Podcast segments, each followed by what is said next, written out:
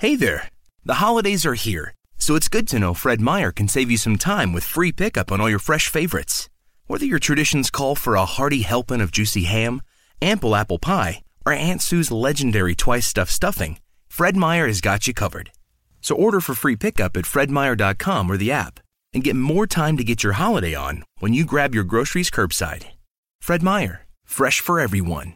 Free pickup on orders of $35 or more. Restrictions may apply. Welcome to the Everyday Mindfulness Show, the off the cuff exploration of everyday aha moments and life experiences. Join a cast of over 70 uniquely brilliant individuals.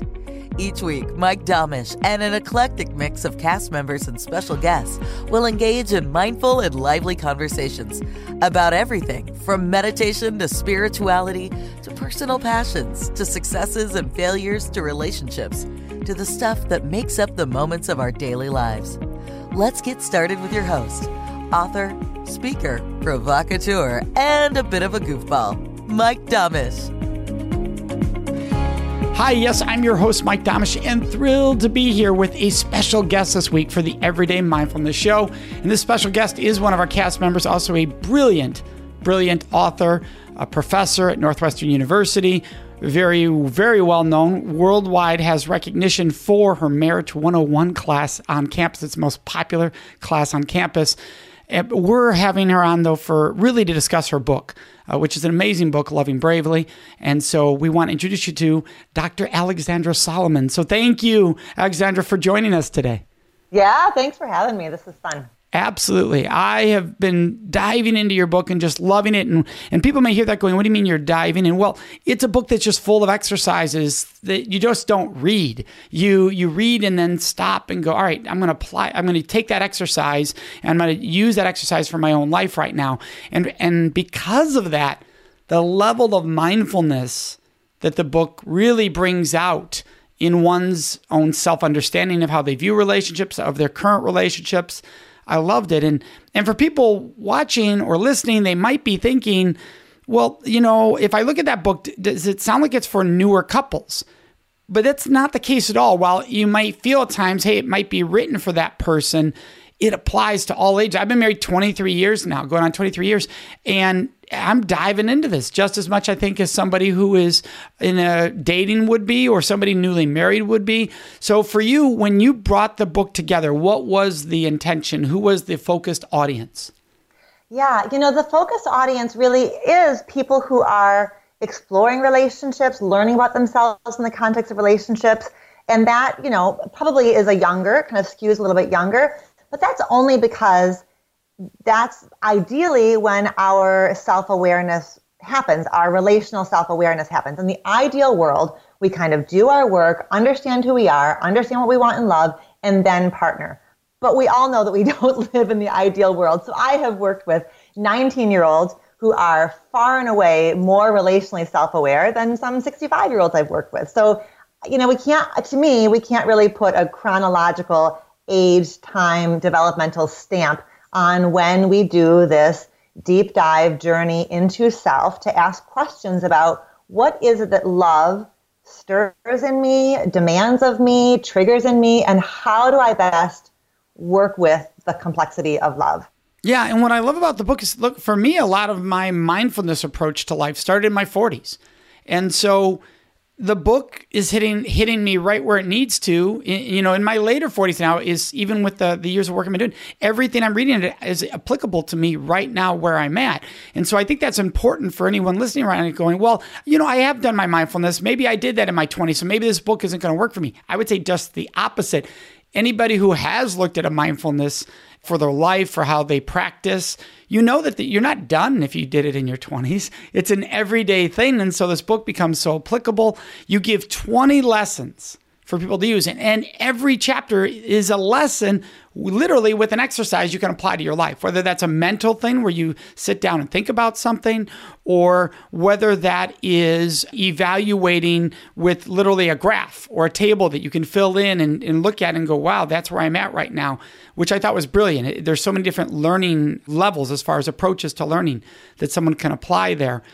When, when somebody goes through the 20 lessons, and, and they're all super simple to read. It's not a complex concept in the book at all. It's a very simple approach you can easily apply. Are there certain ones of the 20 that for you personally really stand out as the author of the book? Like these are my special ones, you know? So Right. Oh, it's like asking for your favorite kid. right. right.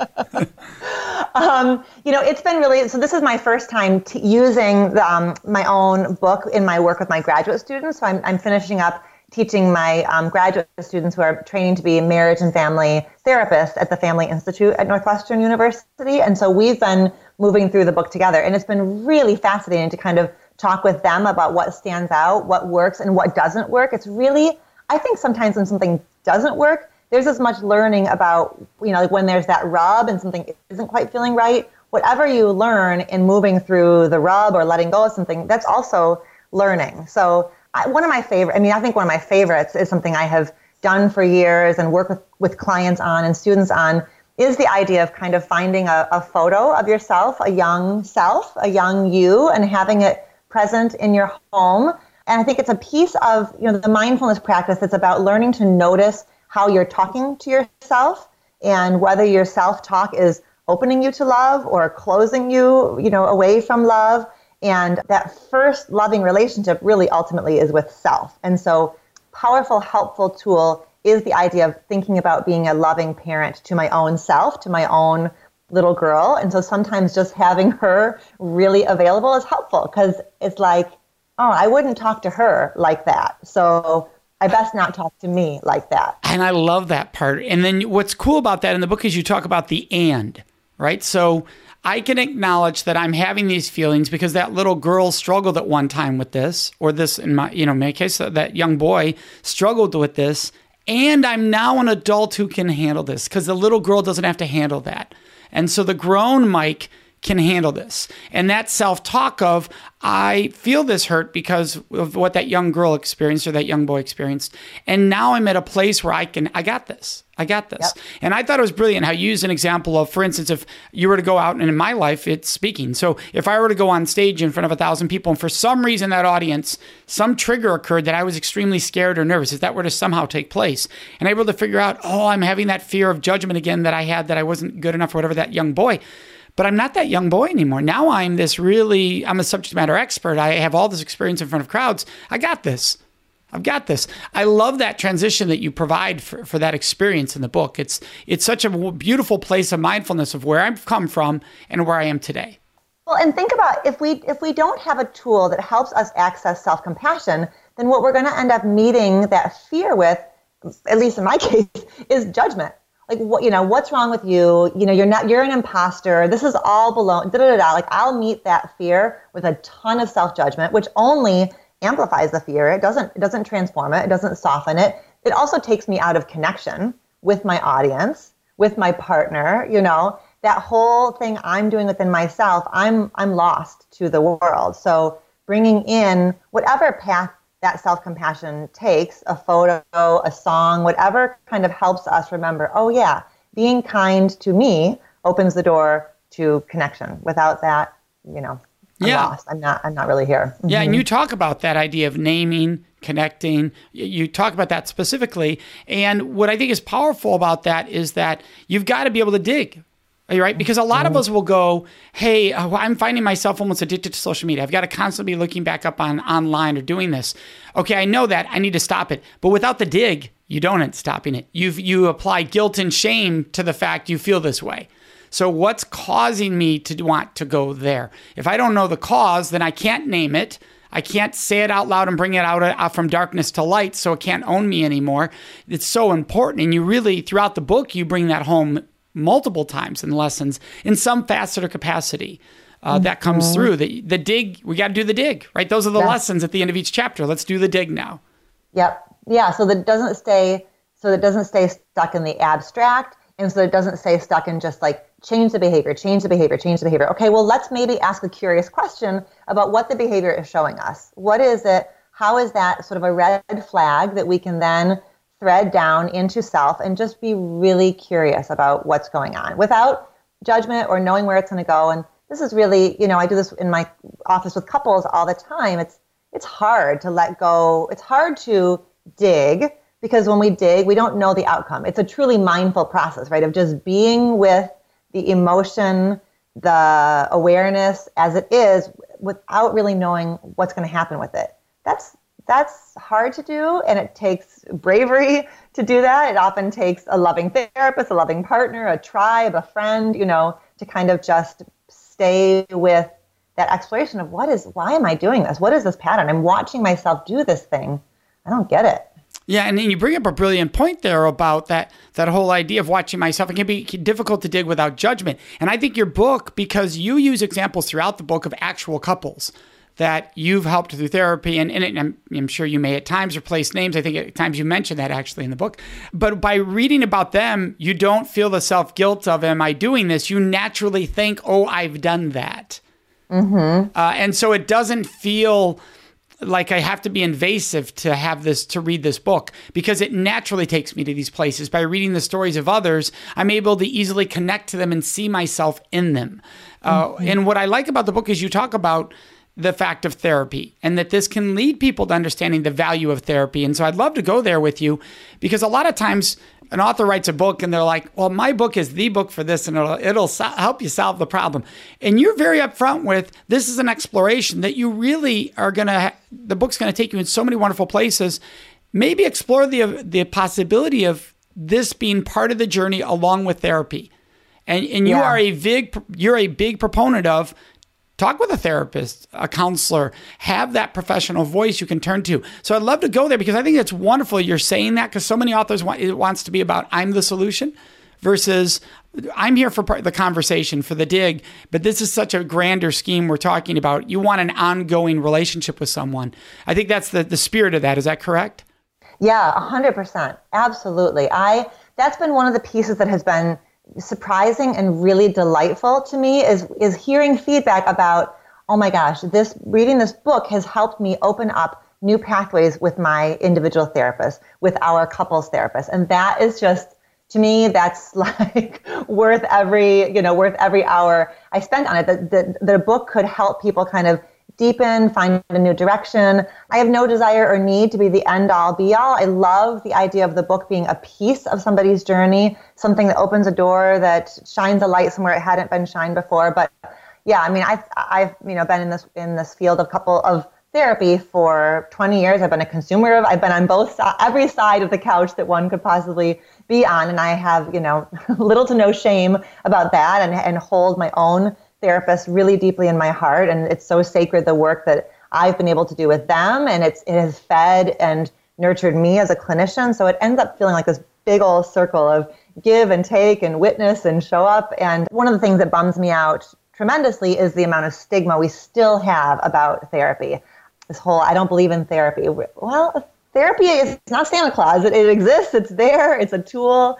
I think for as much stigma as there is about individual therapy, there's more stigma about couples therapy. And that is one of the, the more painful aspects of my existence as a couples therapist is oftentimes by the time a couple gets into my office, they really are in the 11th hour. They really are pretty much one hand on the phone to call a divorce lawyer and one hand on the phone to call me. And that's a really difficult place to work because couples therapy is hard.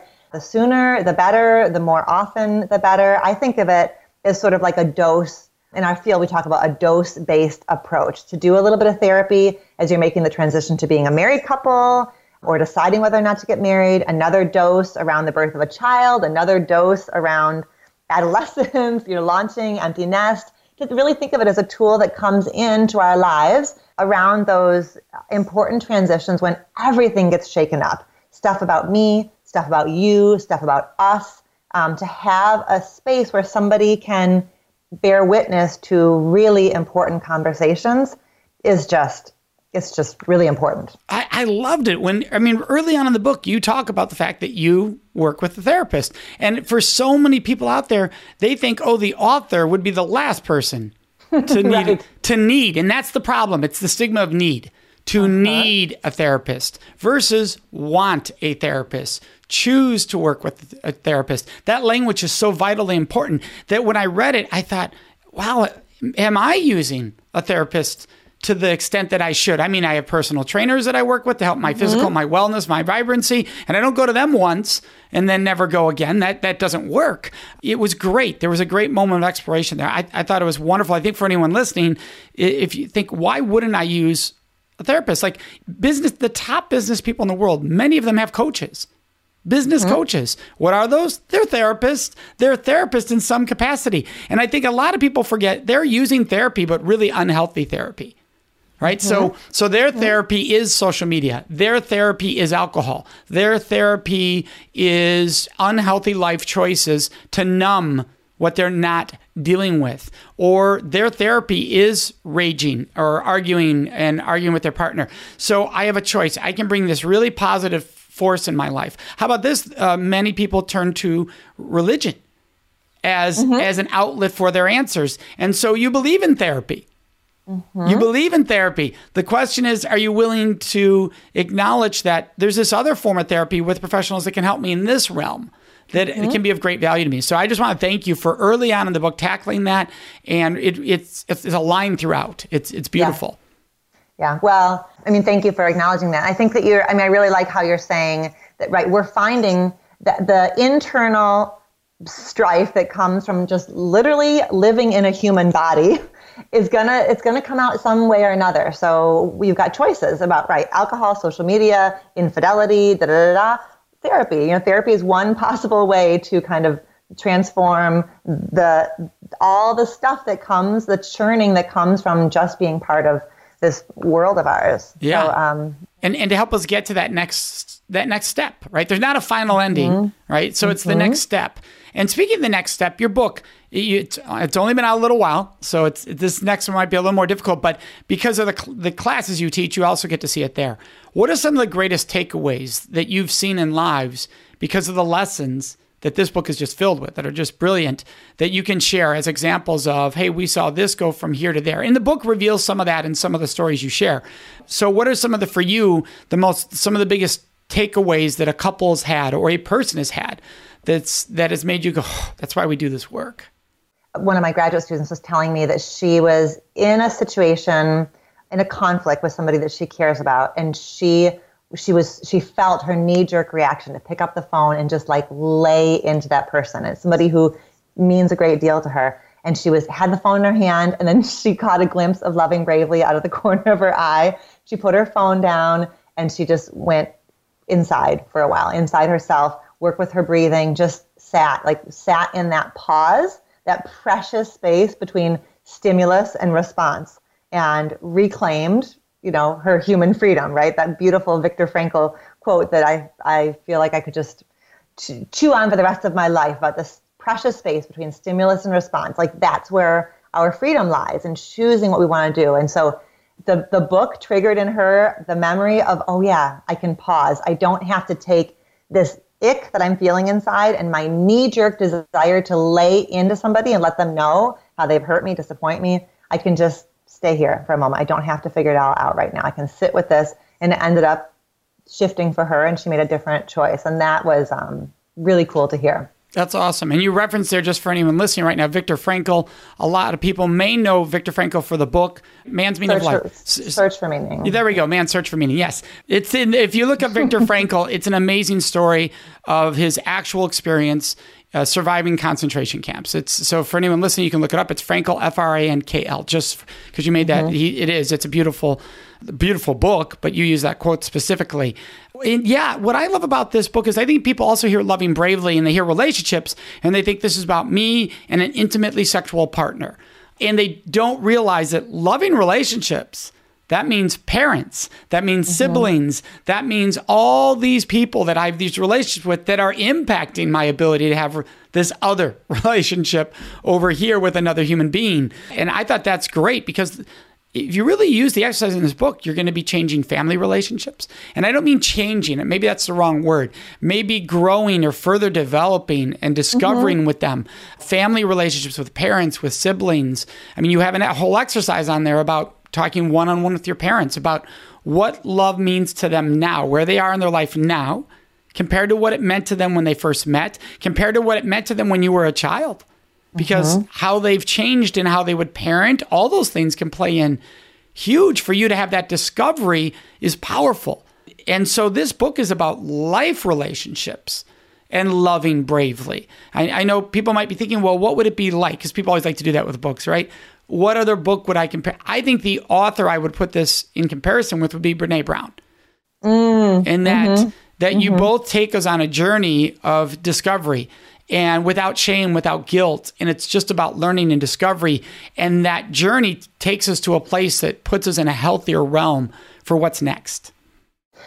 Yeah. So right. So so somebody who's reading this book may not be probably they may not be in a romantic relationship right now. But all of that, all of our relationships, as you're saying, are sort of mini love classrooms, right? All the people that we are connected to are classrooms for us. They're all teachers to us. They show us more about ourselves. And so the degree to which we bring that curiosity, that self awareness, the willingness to hold up a mirror in all those relationships it's laying the foundation then for honing the instrument of self then when we are dating, showing up for a first date. The degree to which I'm really clear on what's mine, what's yours, where's the boundary, how do I tune into when something feels right, a green light, let's go forward, versus, oh, something's not right here, red light. The degree to which that is all aligned, like that sets us up so much better than to, to show up on a first date and really, okay, let's see what's going to unfold in the space between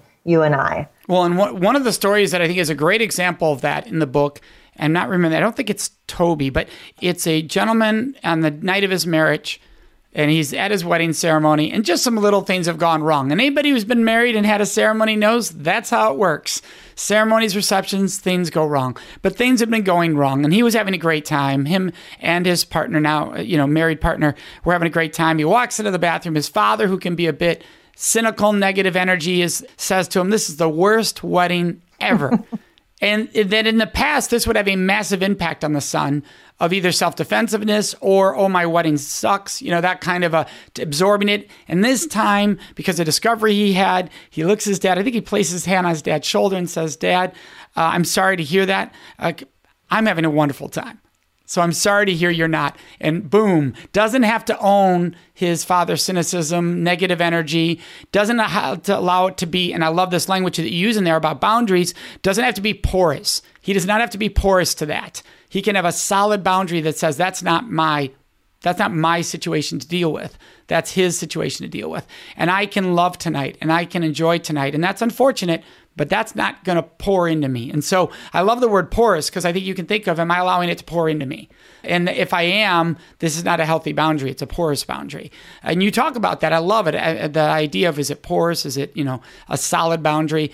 Another area that I love. So there's just so many examples I think people can relate to. And it, somebody might be thinking, well, that's not your dad or that's not your mom. No, but it might be this friend I have that does that in my life. It, sure. It, right. It might be someone, and I allow those boundaries to be crossed because I don't set rigid, strong enough boundaries while still having an open relationship. That doesn't mean cutting mm-hmm. off because you mentioned that. We can have two rigid ones either where we don't listen at all. We're not hearing at all. It's that fine balance that I thought was was beautifully put.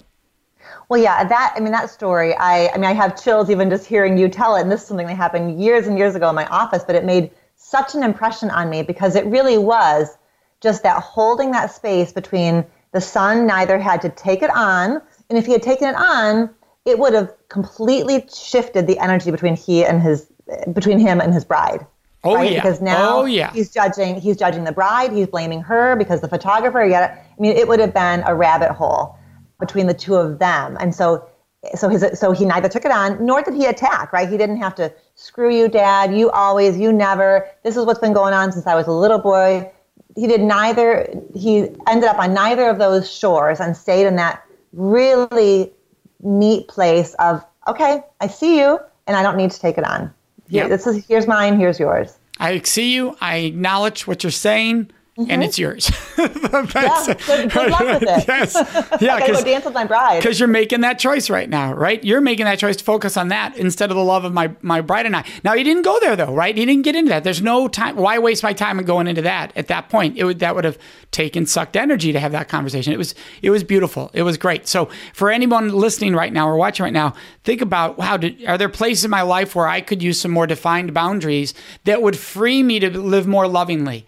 Because I think that's what that did. It allowed him to not think it, clearly did, because the bride was so thrilled with the choice he made and how they had an incredible evening because of that choice and the impact of that choice. That it wasn't just his sense of, I made a good choice today, it was also, I'm proud of you for making a good choice today. And now we're growing together as a couple. And what a perfect day to do that on, but on the first day of your married life together.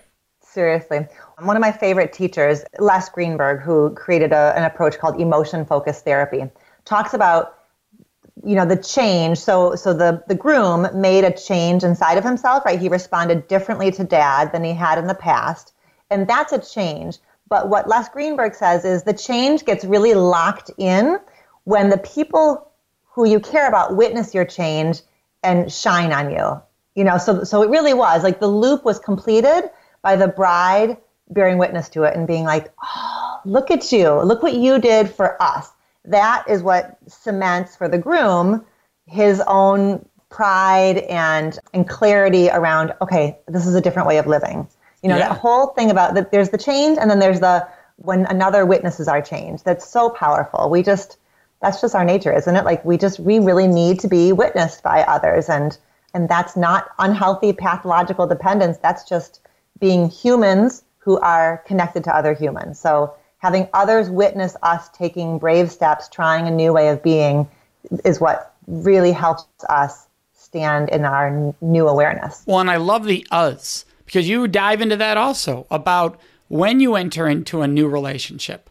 There's an us that is that is going to have its own self relationship independent of family relationship here, family relationship on this side, all these mm-hmm. other relationships are there. And how do you, is, are you always doing what that family wants? Then do you really have a self? Do you have a us?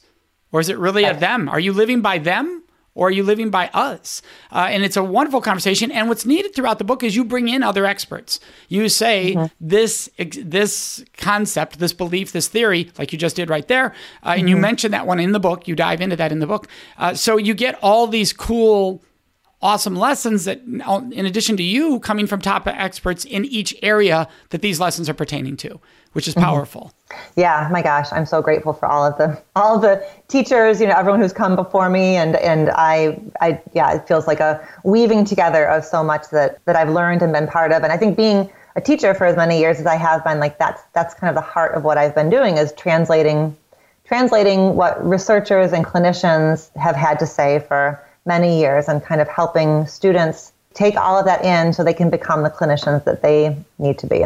Yeah, and I love that that they can be the clinicians, and in their field, they're in the graduate work of to be clinicians. But I think it's an interesting concept for each of us. Am I a clinician for myself? Right? Mm-hmm. In, in, my relationships. I love that. That's beautiful. And where would be the the number one place someone should go to get the book? I know it's on Amazon, so that's the most blatantly obvious. Would and, and just for everyone out there, it's Loving Bravely uh, and Alexandra Solomon. And so S O L O M O N, correct? Exactly. Woo, yeah. Got it right. Okay. Yeah. So uh, so you looked that up on Amazon. Where are there other places that you say, hey, no, you know, in addition to Amazon, you get it right off my website. Uh, are there locations that you also recommend? Um, you know, it's it's in Barnes and Noble. It's in actual brick and mortar Barnes and Nobles around the country. So that's another place. Um, Barnes and Noble's website, IndieBound Books um, is carrying it, and Amazon. And as you mentioned, it's available as a paperback, a Kindle, audio CDs, and then downloadable. So the audio CDs are by Tantor Media, but available through Amazon. And then there's also Audible's downloadable digital audio, and um, really a lovely narrator has got a great voice and she created that product with us. And that that can be a great option for people because those you're in Chicago. I know you're in Chicago and I was just down there quickly last night and there are times you're stuck in an hour of traffic to move 2 miles and Audible can be an awesome way especially because if you have let's say you have your Kindle and you have Audible, it has WhisperNet. So wherever you left off reading, the Audible can pick up and you can continue your journey while you're driving. That's wonderful for anybody out there. So think of that. You have some really cool options you can use for listening to this book and really applying it uh, that, that, I found were wonderful. And, and I think that this, for somebody that is looking at themselves and wondering, how can I learn and grow? Or somebody saying, hey, I just got engaged. Or somebody looking at getting, this is such a great gift because one, just to do it for yourself is a gift. If the mm-hmm. two of you can do it together, I can only imagine the learning and the mm-hmm. growing that could come out of this.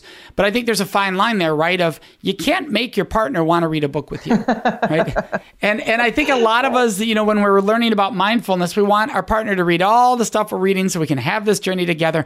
But you're on your journey, they're on theirs. That's part of mindfulness, as honoring their journey. So let yourself take the journey. If somebody doesn't want to take it with you, you take it. It's still going to be so helpful. And if you live it, they're going to learn from your from your role modeling, from your actuality of how you present yourself. And yeah, and that's right. a good thing too.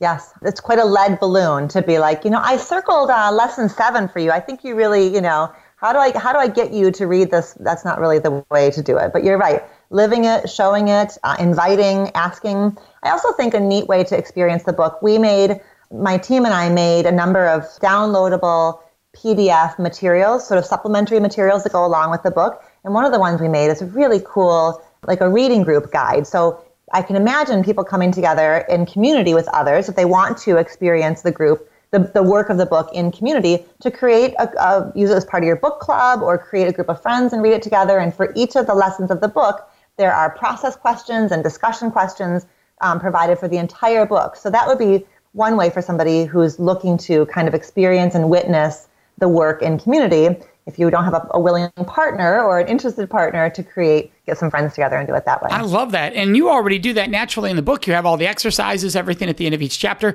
But you're saying there's a separate pdf with additional group discussions. So it, once they get the book is that a link? Because by the way for anyone watching or listening right now lots of links to some great resources throughout the book. So is that one that you have to have the book to find the link for the group community read you do, That's yeah. You go, okay. It's, it's, through the yeah through the publisher's website. But I don't think it matters which which way you buy the book. But then you go through the publisher's website to download the supplementary materials and the reading gro- the book club guide. Very cool. So where just so I because I know many people that are in book clubs that may be listening to this right now and thinking, "Oh, I love this idea, love it," but I need to find it in the book before I start obviously diving into the book with my book club. Do you know where in the book they're going to find that resource of the community group read? Is it towards the back?